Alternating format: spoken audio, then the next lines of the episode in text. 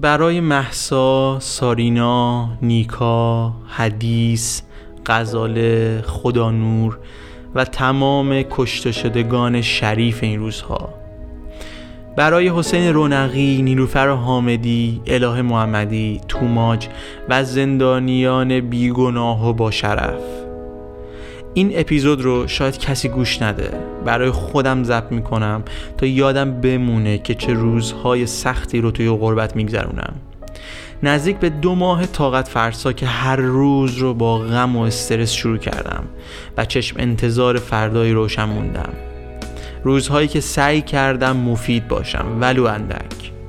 و سعی کردم نذارم ترس توی وجود رفقای داخل ایران رخ کنه. و روز تولدی که در آرزوی ایرانی آزاد گذروندم. کاری نکردم و دلم هر لحظه پیش ایرانه.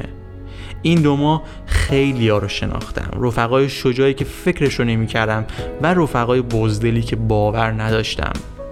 و عوض شدن معنای زندگی برای من. یاد گرفتم خودم رو زندگی کنم و خشم درونی این سالها رو بی پرده تر فریاد بزنم. و اما دو عشق من یعنی روباتیک و فوتبال. روباتیک بخش اجتناب ناپذیر روزهای منه اما خیلی وقت فوتبال برام بیمعنی شده. جام جهانی پیش رو هم فاقد اهمیته.